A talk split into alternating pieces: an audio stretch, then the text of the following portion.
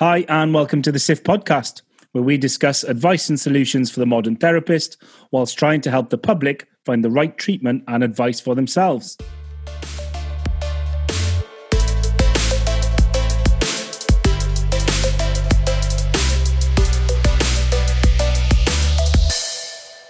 I'm your host, Mike James, and welcome to episode 17. Now, today I am really excited to introduce this week's guest. Alistair Beverley, aka the LD Physio, is a man on a mission. In a sea of therapists swimming along with the current, he is most definitely a man swimming upstream, hard in the opposite direction. He's one of the most proactive and passionate people in trying to get his valuable message across, not just to therapists, but to patients, the public, and the wider healthcare industry at large. He's a passionate advocate for helping people with learning disabilities and enabling therapists to provide the most effective treatment and enhanced patient experience as possible. Welcome to the show, Alistair. Thank you very much, Mike. Pleasure to be here. Thank you for giving me the chance to to talk and you know, get the message out there of what we've been working on. Thank you. Now, we first met at Therapy Expo last year, um, but I've been a massive fan since a couple of months before that when you joined Jack on the Physio Matters. Yeah, that's true. And personally, it was humbling and a little bit embarrassing when I listened to you on that podcast because, as someone who likes to think of myself as relatively current, relatively aware of a lot of the political and personal situations that go on in our industry, then it was something that really shone a light on things I needed to learn more about. And um, certainly, since since you were so patient trying to teach me very novice Makaton at um, therapy expo, then I've gone away and and it's certainly something that I've spent a lot of time trying to read about, learn about, and and it's such an important area for all therapists and anyone working in the healthcare industry to know about. So, go on. Sorry, I cut you off. No, sorry. I was just going to say I completely agree, and I think you know, much as people may think that you know, me working as the LD physio is about how I work with people with learning disabilities. What we're trying to do is we're trying to improve healthcare knowledge so that there isn't a need for specialisms like me in the future. My job is to do myself out of a job, essentially, I, how I see it, so that people with learning disabilities don't need specialists because mainstream services can provide that support that's needed to keep them healthy. Absolutely, and there's there's a lot of people now in whatever relative area that they're working in coming along with that line that you know ultimately the, the thing we're trying to do is make ourselves redundant. Yeah certainly. So you're working clearly in an area that is quite niche and quite specialist as you've already mentioned. So tell the listeners a little bit of your background and how you ended up working in this field yeah, so I mean, my so just just to start, my um, brother has Down syndrome, so he's got learning disabilities. Um, he's my older brother, um, so we've grown up around people with learning disabilities. His friends, clubs, um, it was all just you know part of part of growing up. Um, then I started volunteering for um, an organisation called oh crikey, what was their name? Uh, Special Olympics. No, it wasn't Special Olympics before that. It was called I've, I've, genuinely forgotten their name. That's really, really bad for a podcast. Um, but they provide sort of sports summer camps for people with learning disabilities. And I used to go along to them with my brother, get involved. I like sports. You know, I was a very keen sportsman as a, as a younger person and help out putting the cones out. And then my brother went to a Special Olympics um, training club in Sheffield, and I used to go along and take him there. And then I used to help put the cones out. At the same time, I was um, studying at Sheffield Hallam University to um, a physiotherapy degree um, and qualified um, as a physiotherapist. Now, I qualified in 2010 at a point um, in time where physiotherapy jobs were like gold dust. Um, there weren't many around, and I was very, very lucky to secure a job working in the community in Mansfield with people with learning disabilities. Um, that wasn't necessarily what I set out to do. I didn't necessarily have a plan or come out of university with a clear picture of this is what I wanted to do. And I think that's probably set me in good stead to actually get into a career at that point in time when jobs are few and far between. Um, from there, I worked in the community for a couple of years. Um, and then I went to work for a specialist organisation who have a day service for people with really, really profound, rare genetic um, disorders and very, very complex physical and learning disabilities, establishing an MDT service there with OTs, uh, physios, speech and language and nursing. Um, and then from that, I moved on to working where I work now at Portland College, uh, where I now manage or clinical lead for physiotherapy services um, for an educational college for people with physical and learning disabilities. There's a wide spectrum of everybody from people who are with um, with autism um, right the way through to people, uh, people with autism who are looking at getting a job, or people with mild learning disabilities, right the way through to people with really profound disabilities who really struggle to eat, move, breathe, talk for themselves, um, and we support them there. Um, whilst I've been doing all of that, I've also got two volunteering roles that I've continued with Special Olympics. I've really impressed with their work, and I've volunteered. I've been lucky enough to travel um, twice as the physiotherapist for the Special Olympics Great Britain squad to two World Summer Championships, um, and have also been to a Winter Games, uh, Winter Olympics, or Winter Special Olympics, um, to train how to do health screening to Special Olympics, which we'll come on to later, health screening side as a separate arm, which is about trying to improve people's knowledge and understanding of their own health and feed them back into their mainstream healthcare services, um, which is called Healthy Athletes. And I'm responsible for running the physiotherapy arm of that within Great Britain. So lots of different arms. Um, I'm a father as well, so a five year old, you know, so it's, um, yeah, all good fun.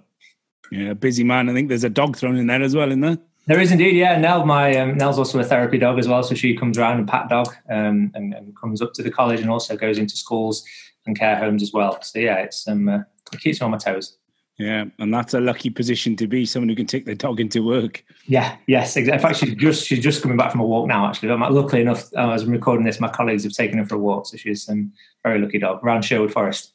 Oh, wow. Wow. Now, we certainly will be coming on to the Special Olympics later on. There's so much info that we want to t- chat about there. So, I guess a good place to start for those listening who may not be familiar with it is how do we even define what a learning disability is? So, there's a learning disability is a it's a person's difficulty or sorry a person's disability or challenge with taking on and retaining new information that is presented with them. Now, the learning disability affects all areas of someone's life. So it's different from what some people call learning difficulties, such as dyslexia, where it affects some specific areas, but people can normally live relatively normal lives. Um, that's not to say people with learning disabilities don't have dyslexia, but somebody with Down syndrome would probably need help across a wide area of, uh, their livelihood and their understanding level would be reduced in all areas as opposed to one area. So it, it literally is a difficulty taking on new information, retaining it, and being able to use that across all areas of your life. And it's just such a shame. I feel that it's it's taken as a medical need, when actually it's not a medical healthcare diagnosis. It, it just means, and this is the um, mental health and NHS definition, is that it's a difficulty taking on and retaining new information. Yeah, I remember that really struck a chord with me. It was the the big thing I I've heard when you heard, first heard you speak, and subsequently since. That's the tagline, effectively, that I'm always trying to keep in my mind when I'm ever encountering someone with a learning disability. Now, whatever facet of healthcare we're working in, there's more and more information coming around how the importance of just communicating and communication. So knowing that the issue is with taking on information I guess in this population, it's even more specific and even more consideration is needed. It certainly is. I mean, so just to just to touch on the the impact of not being able to understand that information. So people with learning disabilities, on average, live 17 years less, have a 17 years shorter life expectancy than their non-learning disabled peers. Now that is not because they have comorbidities. Now a lot of people with learning disabilities do, but on average, so we're taking the average person with a learning disability, they live 17 years less than the general population. That is not down to health issues, that's down to poor medical health care. So if we can get communication and points across that helps to enhance that understanding or is presented at a level where the person can understand it, that's not to say that people with learning disabilities can't understand complex things. They just need to have the information to be presented at a level that is relevant to them, that enables them to grasp the understanding. Brilliant and something I've heard you chat about, and it's a lovely catchphrase and you really explain it well. But you've talked really eloquently in the past about purposeful chit chat. Can you hmm. explain to the listeners what you mean by this and why it's so important? Yeah, and I think this is a point, and how I like to um, make this point. I think it's something that a lot of people may relate to a little bit throughout this lockdown. In that we are, we as human beings are inherently sociable animals we enjoy human to human contact. There's a lot of people, you know, who are using virtual contact, Zooms and Microsoft Teams and whatever. Um, but a lot of us are missing seeing people, being with people, and interacting with people. and the same is most more than likely true of people with learning disabilities. Now, there's not a lot of research out there um, supporting or evidence around there around the mental health of people, particularly with profound and multiple learning disabilities. There's a really great lady called Joanna Grace who runs a sensory project who's who's really really pushing this, and I think it's a really important topic. But we we all have nonsensical conversations with friends and family throughout the day. Talk about what you had for tea last night, what was on EastEnders, or um, Mike, I know you're a massive Love Island fan. Um, you know, yeah, we, we talk about these, and there's no, there's no purpose to that talk other than having a person to person meaningful engagement. And I kind of liken it to is if you were, uh, but people with learning disabilities, sorry, don't, with, particularly with profound disabilities, don't necessarily get that because information is not provided at a level they can understand. But they still require that that level of connection.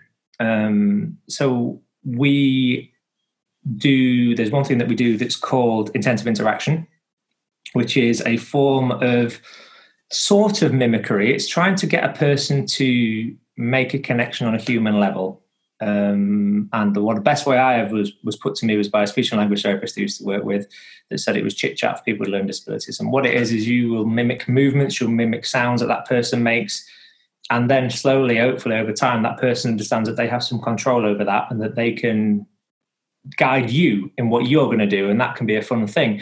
And and why that why that's important? If you can imagine, if you were picked up and dropped in the middle of I don't know somewhere that's culturally very different, the middle of Nepal or middle of uh, Tokyo or in somewhere in wild Russia, you didn't speak the language, you were on your own, you didn't understand what was going on, you, and you feel quite alone. You feel quite isolated. If somebody stopped to you and said, and you were like, look, sorry, sorry, I'm really looking for some help. If everyone ignored you, ignored you, you would feel even more isolated. But if somebody stopped and tried to engage with you and just stopped and took the time, and even if they repeated back what you said, so if you said, look, I'm sorry, I'm lost, they go, look, I'm sorry, I'm lost. Can you really help me? I'm, I'm trying to find my way home. Oh, can you really help me? I'm trying to find my way home. It doesn't help you to get anywhere, but the fact that that person stops and taking time and effort and care to interact with you makes you feel better. You would feel better. You'd feel like actually this person is valuing me enough to spend time with me on a level that works for me. And I think that's what chit chat or so or um, intensive interaction for people with learning disabilities is like. It's that human contact at a level that suits the person. It doesn't always have to have a purpose, and that's one of the things that we come on to a little bit later about valuing and what we value. A lot of people value communication in lives that are functional but there are a lot of people who exist on levels that are more sensory um, or levels that don't necessarily have to have an outcome, but they still have the same needs and still have the same enjoyment. And people with learning disabilities can still experience pleasure, they can still experience pain, they can still experience grief. So it's important that we give people a life that is as, as positive as possible.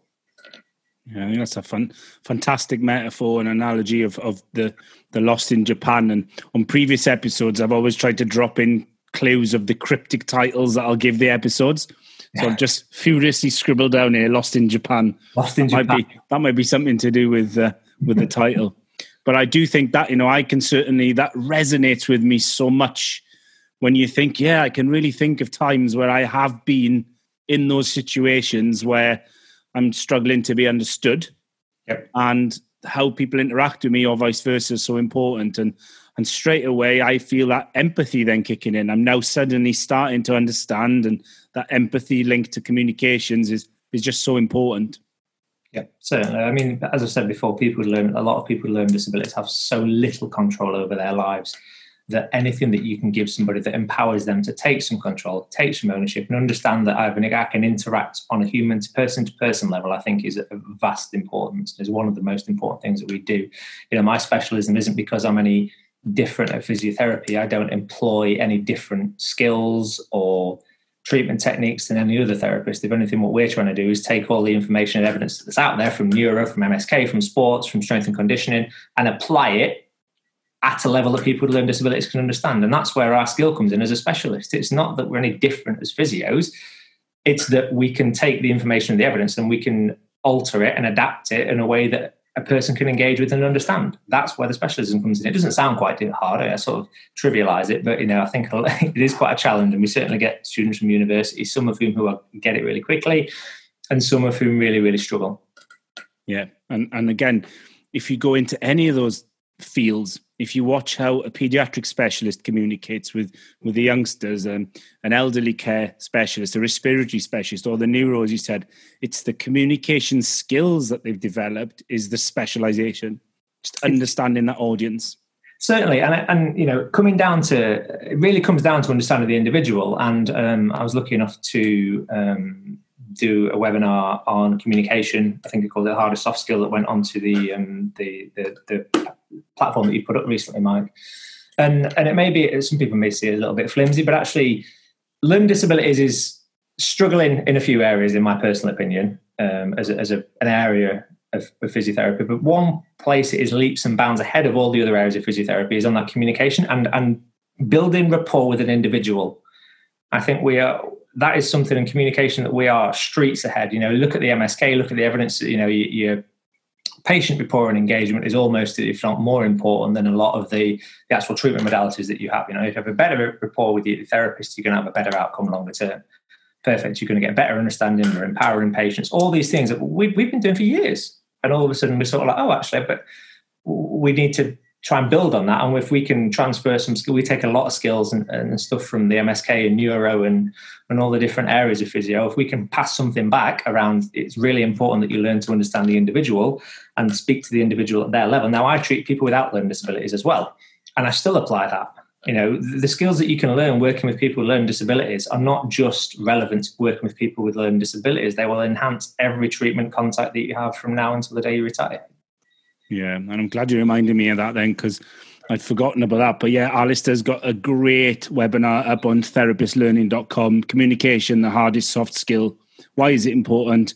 How can it affect patient outcomes and how can you improve? So that encompasses everything that people can really get some benefit from. So do check that out. Now, as we go through the conversation, we'll talk about the uh, wider field of how the industry can be better at this. But on a day to day basis, what are some of the common frustrations that you encounter and how do you overcome these? So, I think for me, that some of the challenges, well, most of the challenges I seem to find come down to, to financial situations, unfortunately. I think um, there's a, a daily fight for access to physiotherapy services. Um, now, one thing I would say is a lot of the people that we work with who do have comorbidities, otherwise they wouldn't be seeing physios. Not everyone with a learning disability requires physio because not everybody with a learning disability has a physiotherapy need. At the college I work with, it's about 60% of the population, and that's not everybody's in a wheelchair. There's probably about 30% in a wheelchair. And the others are, you know, common. I've got back pain, um, my shoulder hurts. You know, it's a common MSK issue. Um, and we're quite happy to deal with that. We've got a really, really fantastic facilities to, to, to, to get on and crack on with those sorts of things. Um, but for for funders to see that that person has a need, there are a number of hoops that you have to jump through, and I think a lot of that comes down to understanding and comes down to how we market ourselves as. And I say market, yeah, I work for a charity. We're not marketing, we're not in it for the money. But, but it is, it's how we place ourselves as an area of physiotherapy. And that's where I say that one of the areas I think we as learning disability physios can get better because I think it would make it better for the people that we work for if we didn't have to argue for three, six weeks, and people have to go to court and tribunal and challenge local authority decisions just to get access to physiotherapy. And a lot of the people that we see, you know, we're acting against neurological forces that are active 24 7. And these people, there is, for these people, there is no regression to the mean. There is no recovery from cerebral palsy. You know, there is management of the condition long term. But if you talk to a commissioner about the fact this person may need physiotherapy support for the rest of their life, or whatever that might look like, people people are horrified. But then if you if you offset the level of physiotherapy support in a sleep system, which is a piece of equipment that's put in at night to maintain body shape and prevent scoliosis, scoliotic formation, with spinal rod surgery, then you know you, it's it's such good value for money, and I think we haven't been good as a profession at playing that numbers game, and I think there's a risk that we risk sleepwalking into oblivion, and that we don't make these arguments, we don't make these cases, and therefore we're not seen and we're not valued. And one of my biggest bugbears is, is, is money and us not being valued as a profession. There's also a big issue, I think, there's an unwritten hierarchy within physiotherapy. And I think learning disabilities is a bit down at the bottom with, oh, it's cute, isn't it nice that you're giving people a chance? Let's throw a ball around. When actually, it's a lot more complicated than that, and that I, I really get on my soapbox around that. I'm not going to do it today. Um, but yeah, so there's quite a few. There's others, but you know, I'm mindful this podcast has um, uh, got to be relatively time limited. Yeah, no, brilliant. And and I mentioned at the outset about getting you on because of your passion. I'm sure the listeners, because you from that answer, the, the passion in your voice, but me watching you on a Zoom call, your frustration and animation to, towards some of these frustra- frustrations that you encounter is reassuring for me as a therapist to know that these guys have got someone like you fighting their corner, but it must be fantastic for them to see someone championing this cause so much. I think I'd like to see. I'd think that, and I work with an amazing team of incredibly motivated professionals. But our team's a number of ten. There's a number of other really highly highly motivated professionals uh, out there on social media. Um, but there's a, it's a small it's a small number, um, and you know I think if if if I can just be a catalyst for conversation, then I think that's a positive thing. If we can get this into people's psyches, this is not about me marketing anything. I haven't got anything to sell. This is about me saying, I think this is right, and this is nobody else is saying this. So that's what this is about. Hmm. But likewise, this isn't a conversation just to increase education for those therapists listening. There are therapists working in every facet of healthcare right now uh, that are, have a high probability of one day someone walking in with a learning disability. So it's it's a practical help that we're trying to give them to be able to benefit their patients. Certainly is, and actually, you know, healthcare has helped improve the longevity, the the, the, the um, lifespan of people with learning disabilities on the whole.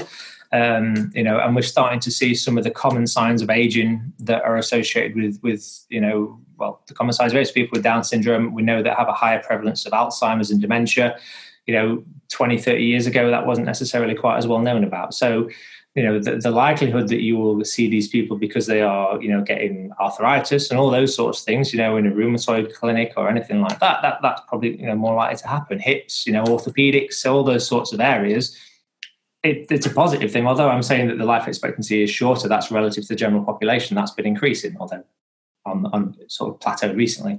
Um, but you know people if services get ourselves in order, then there is that likelihood, increased likelihood that you're going to see people, you know, strokes, heart disease, all these sorts of things are going to be more prevalent. So we need to be prepared. Mm, absolutely. Now, we're living in strange times. Things are slightly looking like we're on the up. Um, everyone that we've spoken to at Sports Injury Fix has obviously had their own unique issues to deal with through coronavirus. How has it affected you and work? And have things like virtual clinics been applicable, appropriate? Have they been successful? And how have you navigated the, the last couple of months? Yeah, I think it's it's been very strange, uh, but you know, it's it's the same for everybody, really. I think for us, virtual clinics, we, we were unsure of how of how well they would work, but they were the only option that we had. Um, so probably a couple of weeks before lockdown was announced, we made sure that we updated everybody's home exercise plans, that we got on the phone to families. We sort of stopped seeing people face to face for a couple of weeks before lockdown just to say, look, we think something's coming. If anything, it's going to be a lot of our clientele and students that are going to be the ones who are if going to lock down first, if they're going to sort of grade it, it's probably going to be these people first. So let's make sure that everything from a home situation is set up right. Now, we normally don't have a jurisdiction in the home. We see people at an educational establishment, but we had to, we had to transition. We had to move into, into a home role. And Uh, one of the big challenges that we found was nothing to do with the physiotherapy. It was everything to do with the fact that people were not supported in the community and that information is not put out there that is accessible. Now, it sounds like a small thing, doesn't it? Well, you know, they couldn't read the, the information that came out. Well, they couldn't access the TV.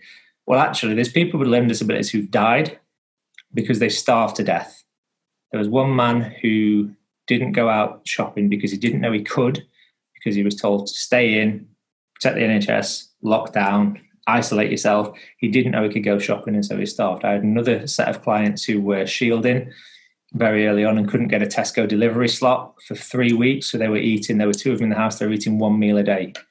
Um, suffice to say that as soon as we found that out, the team went to the local supermarket and, and got him a load of groceries. Um, but you know, these the, you know, saying that information needs to be accessible is is actually a matter of life and death in these situations. And so, for the first couple of weeks, when we were doing either telephone calls or Zoom chats, we were dealing with signposting. We were dealing with, look, you know, if you need some shopping, you can go here. If you're concerned, you go here. We had to really sort of clue upon the the guidance that was out there at the start of lockdown, which wasn't necessarily, you know, great or, or, because it wasn't well known about. So our role was very there was very little physio going on, but it was all more around social support, social work, you know, um, signposting. Um, and then actually, once we got people settled as an organisation, then we started to trip back into right. Let's think about keeping people active, and that is a really really important thing. You know, exercise levels of people with learning disabilities. The evidence out that out there isn't great, but I know that there was an Australian study where that people said that they met the, the World WHO guidance around, I think the, the patient reported levels were, were in the 40s, and then they put activity trackers on it, and they found that people were about 5% of people were hitting the actual WHO guidance for activity, and that's in the in the general population. So, in the population of people with learning disabilities, we perceive that to be even less. Why is that? Well, my own opinion is that exercise, if you take away the understanding of uh, the physical and mental health benefits of exercise, which we understand, and which for me is, uh, as well as liking cake, is the primary reason that I exercise. You know, I don't like running. I'm I'm not built for running, but I run. Why? Because I want to stay healthy. I've got a family and I want to live a long and healthy life. But if you if you take away that understanding of underlying understanding of what the benefits are, exercise in its purest form is hard, difficult, painful, and tiring and actually we could probably all do without it. I'd be quite happy just to say you don't have to exercise again. Perfect. For a lot of people with learning disabilities, they don't have that that second level understanding, and so they just see the difficulty. So the skills we talked about earlier around communication, engagement, and giving people information at their level and building rapport means that when you ask somebody to do um, a deadlift or squats or whatever exercise it is you're going to do, or get them on a bike and try and do some HIIT stuff, that they will engage because they they trust you, they understand you, and they understand what you're asking of them, and they understand a little bit of why. Um, and so exercise is, is yeah, massively needed, and, and that's what we need to provide to people with learning disabilities.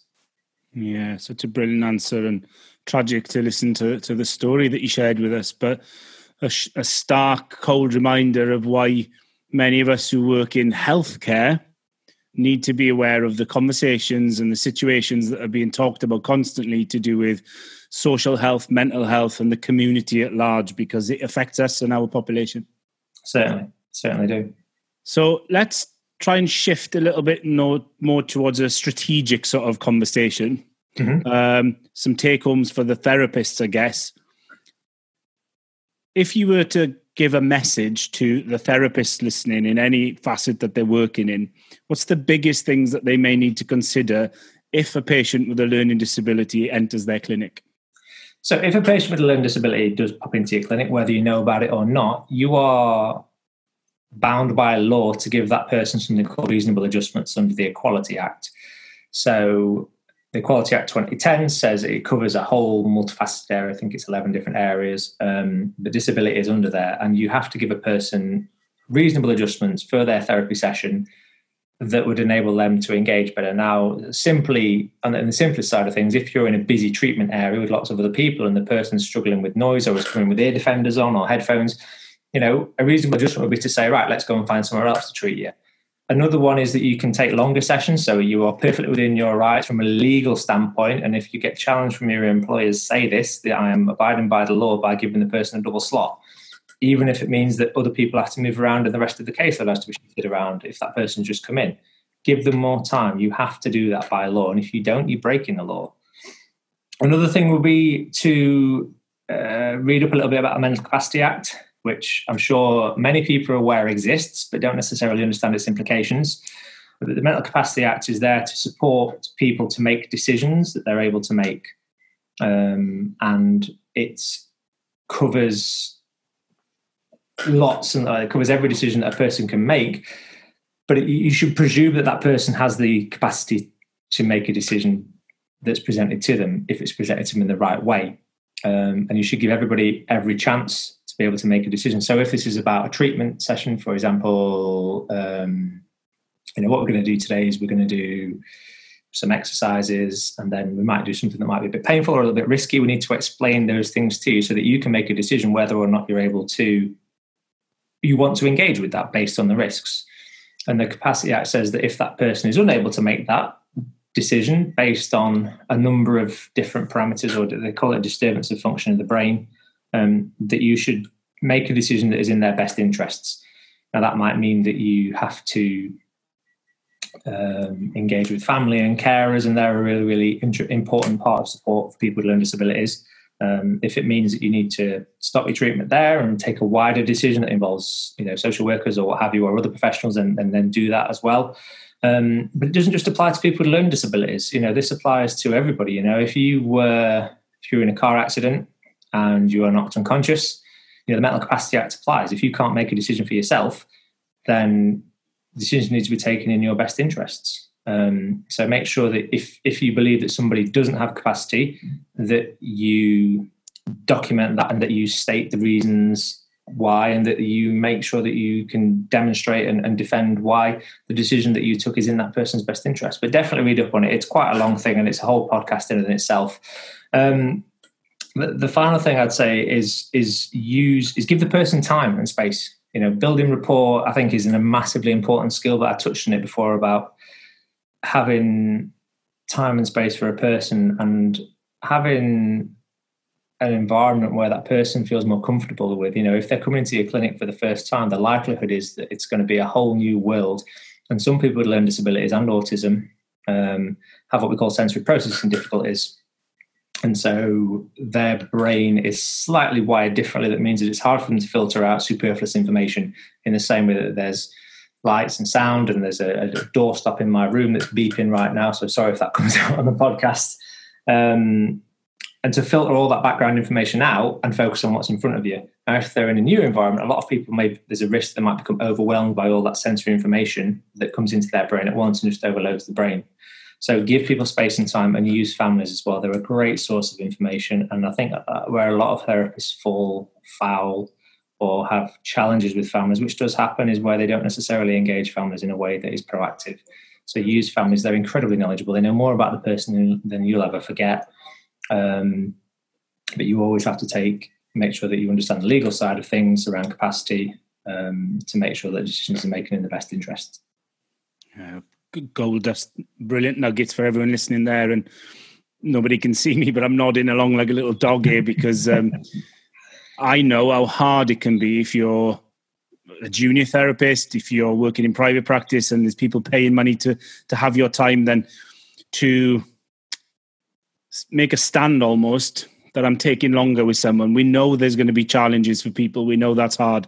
But um, I remember in the in the short time that I spent in the NHS a couple of years ago, I was working in a, a community hospital outpatient department, and someone came in with their carer, learning disability, and it was a real fastball. It was like, wow, we had no, there was nothing on the referral, sadly, yeah. that had highlighted what was going to be needed or that the fact something was going to be different. And I completely overran my session. And in the first session, all I did was was sit and listen and talk mainly to the to the mum. Yeah. Um, now I was lucky because I was in my late thirties and I was quite happy to to swim against the tide a little bit myself. But I had so that the future sessions went so more effectively because I, I noticed this in the session. He was a teenager, and the mum and I were probably similar age at the time. But the mum developed a trust in me because I took the time to do nothing but talk. Didn't yeah. even fill a piece of paper in. And over that session and subsequent sessions, just, I felt the trust growing because the teenager was looking at the mum who was conveying trust to me. Yeah. And that's how it all worked. And we ended up effectively, although we did communicate much better, the majority of it continued to be through the mum as a conduit. Yep. But um, it was it was a, it was a landmark moment in my career of going right. That's a bit of a penny drop now. Just you know, absolutely. Sometimes draw a line in the sand, dig your heels in, and and do what the right thing is at the time, even if you think, oh, I might get into some trouble for this.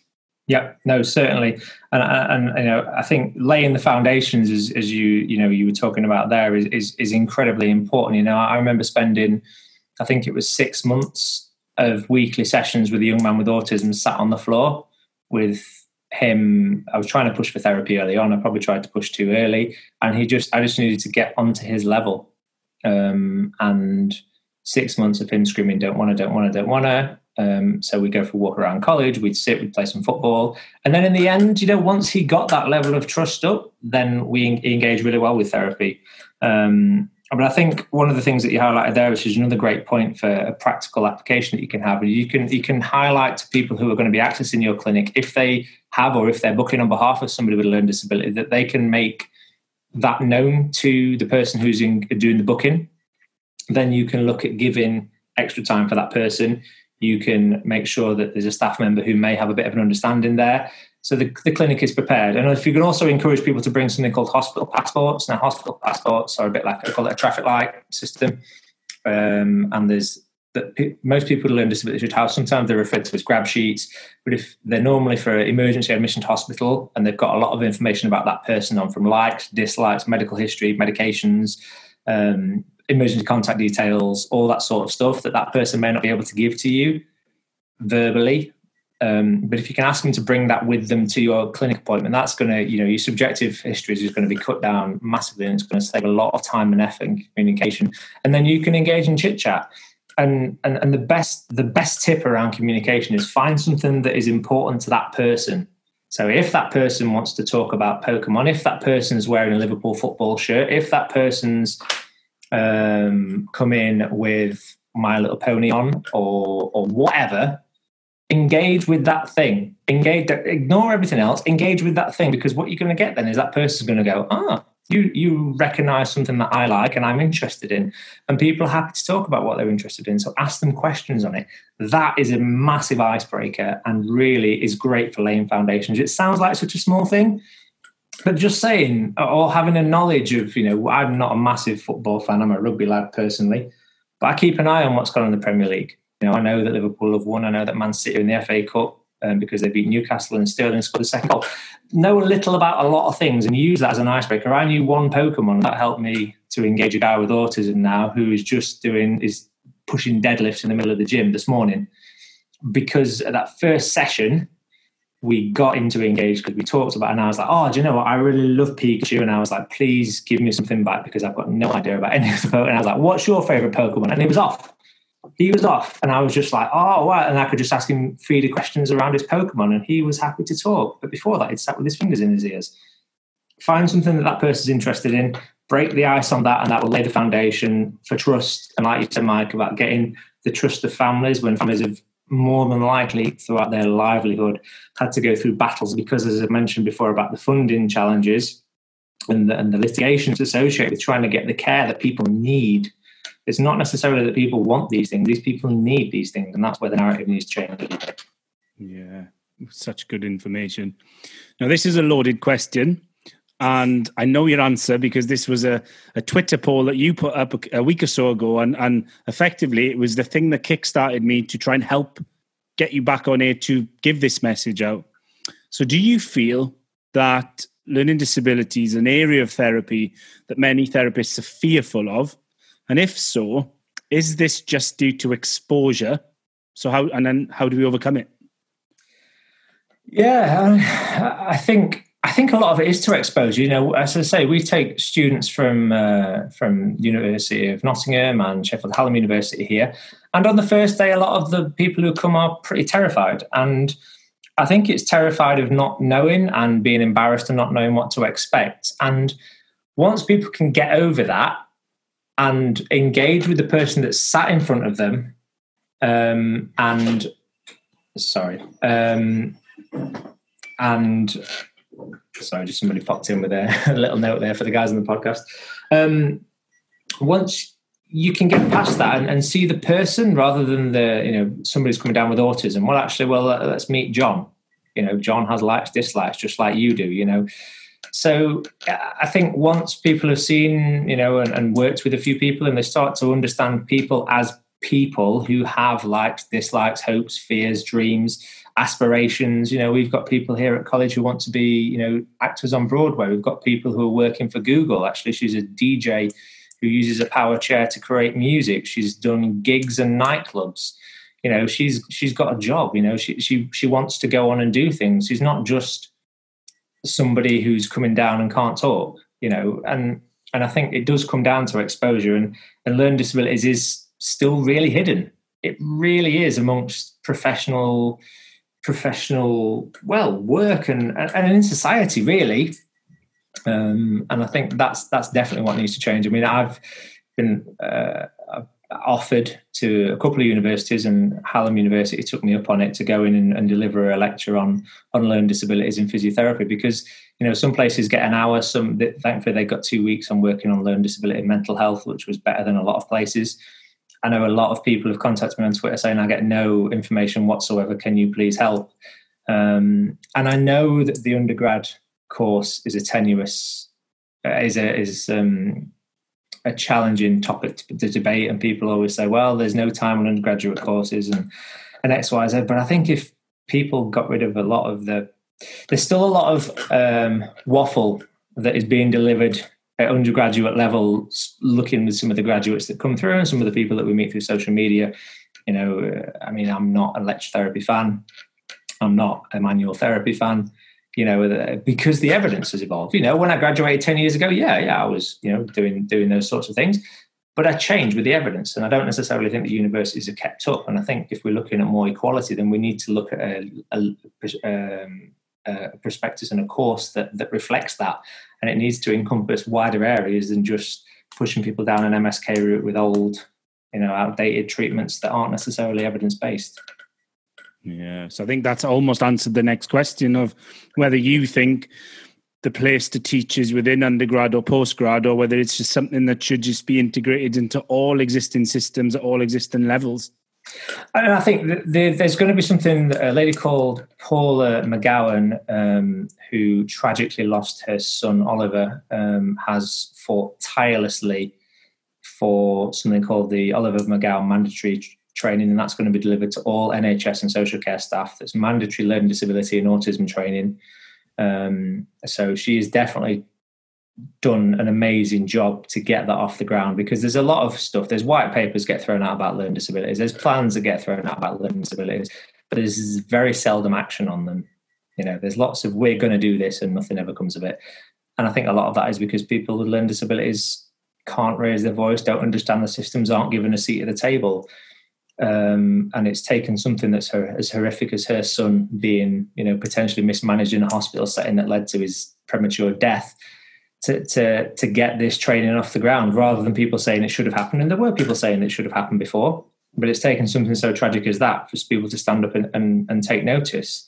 So I think from a postgraduate point of view, if you're in NHS or, or social care, then you may get that. But I think ultimately integration is what is required and that needs to come from undergraduate teaching. Um, you know, I've been been working in cahoots with the, the fabulous Anne Gate of Exercise Works, and she was when I first came complaining about physiotherapy and learning disabilities. She was like, "Look, you're you're you're thinking too small here. You've got a wider issue, and you need to look at ta- tackling all of healthcare at a root cause level, and that comes down to undergraduate. If you can get the next generation understanding and more to the point, valuing. I mean, one of your questions, I apologise, I'm going to jump onto it now about if you could have carte blanche to change one thing about the healthcare system, it would be I would change people's values because one of the issues that we get and we've seen throughout this pandemic is that people just don't give a yeah, they don't care. They don't value people with learning disabilities. And that's tragic. There, have, there were a case of 19, so DNA CPRs, do not attempt cardiopulmonary resuscitation orders, which are placed in situations where CPR is deemed to be um, not worth it because of either medical issues or the person wouldn't necessarily survive or it would cause more problems than you know or, or, what have you. There were 19 of those placed on people with learning disabilities and the sole reason that was given for that dna cpr being put on those people was that they had a learning disability. Last year in the uk there were 19 before the lockdown there were 19 times where down syndrome was written as a reason for do not attempt cpr and i come back to my initial statement that a, a learning disability is not a medical healthcare need it's a challenge taking on new information and that is it and and i you know i can we can train skills around communication we can train skills around engagement we can train skills around building rapport and physiotherapy and exercise but i don't know how we train values and that is the one thing if I could change it would make such a difference. I think to to the treatment and, and support for all people with learning disabilities. Yeah, and, and as much as we're trying to give a pragmatic explanation and help to those therapists to, to get across, then I hope that many of the listeners are taking on this message with the shock and all that I am as I'm listening to some of this stuff because it's truly eye opening as, as you're telling us so many things. Now, uh, certainly, if there was a dictionary with a picture of passionate, uh, proactive people, I think Anne would be the, the face next to it. She's she is amazing lady, amazing. Yes. I had the pleasure of meeting her at um, one of the big R's conferences and sitting next to her, and yeah, inspirational. Really, yeah. really fantastic person. Anne's definitely the person that lit the fire with me to to start to spread my message out there before I was sort of you know shouting into an empty room. And she was like, "You need to take this message out there, and you need to swallow your own nervousness and scaredness about being just a physio. And you've got a message that needs to get out there. And you know, chatting to yourself, Mike, you've been another person who's really supportive in helping to spread that message. So thank you very much. Oh, that's our pleasure. Um, now, I know you. You mentioned it already. You've been heavily involved in the Special Olympics. Now, that's an area that I think a lot of people don't realize the scale of it. Mm. You know, it's been around longer than most people think. And when I was doing a bit of research on it, 4 million athletes in 170 plus countries are involved with the Special Olympics. So tell us how you got into it and just talk to us about your experiences in that field.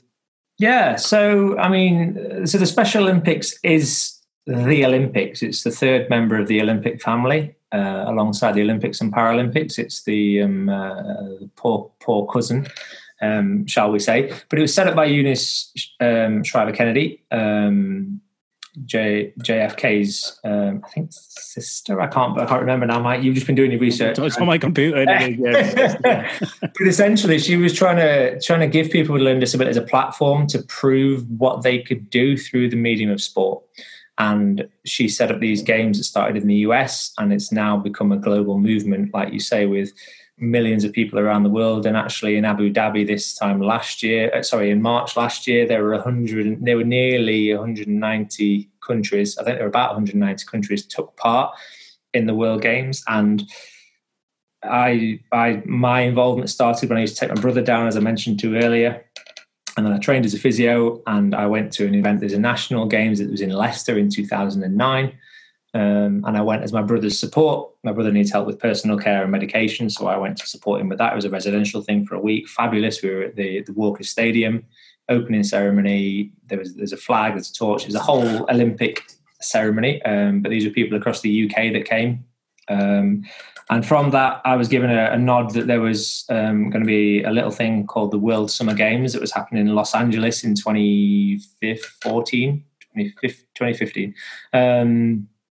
And so there was a physio job going. It's a voluntary position, um, but they would, you know, they'd pay to fly you out and you'd be looked after while you were there with the athletes. So I, with the support of my employer, um, at Portland, they were really, really great. Applied for that and, and was in Los Angeles for three weeks, um, meeting the celebrities, you know, seeing the sights, but it was engaging in, in, in you know, some some hard some hard competition. And you know, the opening ceremony was at the Memorial Coliseum. You know, Michelle Obama opened the ceremony. You know, Nicole Scherzinger's there. Um, Eighty thousand people. You know, it was televised on ESPN. Um, it was absolutely massive, and there's loads of press. And I think the Special Olympics in the UK is starting to be a bit more upcoming, but in in America, it's massive. It is massive. Um, they got live round, roundups every day. So it was it was just great to see people with learning disabilities valued for their ability and their ability to engage in sport. Now, the difference from the Paralympics is so much as the Paralympics is classified on disability, and quite simply, the, the Special Olympics is classified on ability. So categorizations are based on your ability to compete in an event. So, for example, quite simply, the 100 meters, if you can run the 100 meters in between 10 and 11 seconds, you'll be grouped together, regardless of what your disability is. So, you might have somebody with cerebral palsy and somebody with Down syndrome and somebody with autism, all competing together, but it's a meaningful competition. And then you'll have different categories of people who can run it slightly slower, or people who can throw something slightly less far or further, or jump further. And there's, you know, it, it take, it's about 20, 30 different events from equestrian to sailing to triathlon to cycling. You know, it's it's the full Olympic um, repertoire um, that that takes place. So I then I had the, the pleasure of going to Austria to the to the Winter Games. So there's a summer and a Winter Games as there is for any of the Olympics. I believe the latest ones have just been announced for um, going to be held in Russia. And that was announced this week. It was going to be in Sweden, but it's been moved to Russia in 2022, I believe. And the next national games, which will part of my role as health screening, uh, we're going to be looking for volunteers to come and help with health screening in 2021 in Liverpool. Um, so, and that will be a great chance for people to come and just essentially get to grips with engaging with people with learning disabilities. We will give you training um, around that. Um, and it doesn't just have to be physios. You know, we've had OTs, we've had chiropractors, we've had sports therapists come across. And just if you want a good foundation, and or even just getting over your nervousness around engaging people with learning disabilities, and seeing people for people rather than seeing somebody who can't understand what you're saying and challenging your own communication and your own biases, please come along. Um, uh, and then, as I said last year, sorry to waffle on, um, uh, I was lucky enough to go to Abu Dhabi to the World Summer Games there. Um, I had an amazing time um, with with the athletes out there, the most successful um, sporting GB team in terms of number of medals ever. Hopefully, some of you heard a little bit about it. We got a little bit of better coverage from we had a, a film crew that were out with us from ITV, some features on BBC News. Um, but still, these athletes, I don't think, get the recognition they deserve. They train hard, they are good at their sports, and they are valued for that. Yeah, you just started answering one of my next questions. Being the uber competitive person I am, is how is Team GB doing? Yeah, well, unfortunately, you're not allowed because the Special Olympics doesn't focus on international competition per se. Although you know at the World Games, there's people from all, all over the world, and um, I think TB Team GB is is gone uh, as a as a an organisation has gone through a structural process change. We've got Michelle Carney, who's a new CEO, who's come in, is looking to, to change things a little bit. Um, but I think it's in a really strong position. Um, you know, there's definitely I've seen a a lot of in Los Angeles there was a very different makeup to the to the coaching and support team that went out. You know, we took out 165 athletes to to uh, Los Angeles. We took about 180 out to Abu Dhabi, and there was a very different mix of coaches that went out there. There's a lot more youth in there involved, and a lot of different ways of thinking. And not that youth is always, you know, the greatest predictor of success, but we got our most medals ever um, we did get told off for announcing that actually we were top of the medals table for a couple of days while we were out there, uh, and we got our, our, knuckles royally rapped because it's not about the medals table. But you know, we were we were quite proud of of how well the athletes had, had really engaged and, and, and risen to the challenge. Because you know, a lot of these people may have never even been away from home residentially for a period, and we're taking them to the other side of the world, competing in front of TV cameras having an opening ceremony in front of 80,000 people and the, and the king of Abu, Sheikh of Abu Dhabi, you know, and there's Avril Lavigne singing on stage, and you know Nicole Scherzinger came out. She's the Great Britain ambassador. She came out and had photos. You know, so it's just a whole different world of exposure that treats the athletes as they should be treated, and that's for being good at their sport. So yeah, yeah. So what date in 2021 is the Liverpool event? Uh, that's a very good question, and I should have written that down before we spoke. Um, I'm just, it was supposed to be this year. Okay. Um, I'm just absolutely not Googling whatsoever. Um, um, when it got moved to, uh, you put in Liverpool, and it doesn't matter what else you put in. All I get at the moment is football. Yes. Have they done something good recently? No idea. No idea. No, no, no can't, can't, have been, can't been anything. Right. So it will be held from Tuesday the 3rd of August until Sunday the 8th of August 2021. Brilliant, brilliant. So there's going to be, they reckon, around 2,000 athletes taking part from all over the country in a range of sports, including athletics, bocce, football, gymnastics, swimming. Um, and then there's something called the Motor Activity Training Program for people who've got really severe physical disabilities. Um, and yeah, there's there's loads, loads. At the last games, um, we were in Sheffield and Gareth Southgate came out, England manager, to, to watch some of the events. So, you know, it's a really great chance to, to, to get out there and, and, just to expose yourself and, and to give people some support and give people some credibility and recognition for being good at something. Yeah, brilliant. And just to reiterate what you said, if there's any sports injury fix members or any therapists listening, regardless of background or experience, they're more than welcome to try and get involved. Certainly are more than welcome. Yes, and the, the, close to the time, I will be tweeting out um, links when the volunteer portal opens up, and there's a, a, there'll be a volunteering process and a portal you can go through, and you can signpost yourself, and that'll get hopefully signposted to me, and we can look at arranging and setting that up. Oh, perfect. Now I'm going to call it here and now and announce that I'm going to try and do everything I can to come along to that. I yes, think that's such, yeah. such, an important week. Um, as a therapist and as a human being, I think that's a special thing to try and be involved in. Um, my background in the military meant that I've had involvement in the past in the Paralympic world, so um, so I know I know exactly where you're coming from with how high quality athletes that you're dealing with here. This isn't some go along and have fun stuff. This is some serious competition yeah, um, athletes, people, everything with people who train really hard at what they do. Yeah. So, um, so I think this is a really valuable thing. As far as working with learning disabilities, finding out more, learning more about you, where can everybody who's listening find out more? Yeah, so I mean, there's a number of different resources. I mean, Learn Disability England are normally quite good if you would like to look more around um, learning disabilities. The Royal College of Speech Therapists are really useful if you're trying to look around communication. Um, and there's also uh, the Makaton um, Association who look at signpost uh, signing, sorry, a Makaton signing, which is a, a, a sort of a uh, an, an, adapted version of British Sign Language that some people with learning disabilities use, but you'd use it at the same time as you speak. As Mike, you've been on there um, signing along with me, and there's also a, a, thing that we've put on on social media called Makaton for healthcare professionals, or Makaton for HCPs is the hashtag where you can look at some of the signs that we've tried to signpost healthcare professionals to that you can again break the ice with somebody that they oh you you can you're trying to engage with me you're trying to meet me on a human level. Um, i'm on social media at the ld physio on twitter and instagram. Um, not quite as popular on instagram because i don't get flesh out enough it would appear.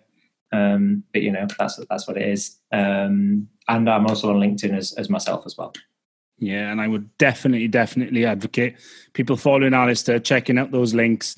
Um, I followed him closely now for, as I said, best part of a year, and um, the passion that comes out in every message is there, coupled with a really nice balance of information and education. So, so whatever you work in, whatever field you are, however far removed you think you may be from this world, if you want to be a better therapist, this is something to look into because ultimately, the messages that Alistair's pushed from the start is it's about understanding the person, taking the time, building trust and rapport and empathy, and then treating the individual with an open-minded approach. So, and effectively, that is what we talk about in whatever field we're doing. So we should just be trying to be better therapists with the people in front of us, regardless of where their, their backgrounds lie. Exactly. Diagnostic overshadowing, people treating because of a learning disability or because of things that are associated with a learning disability and missing underlying issues or health issues is a massive problem. So, you know, treat the person as a person. Don't treat, oh, I've got another Down syndrome client in, because they'll be the same as the last one because they won't be. Everyone's an individual. Brilliant. As always, buddy, it's been fantastic and eye opening for me.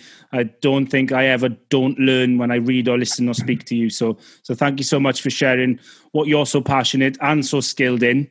Um, and to all the listeners, hope you really enjoy this enjoyed this episode and make sure to tune in soon. Thank you. As always, thanks for listening.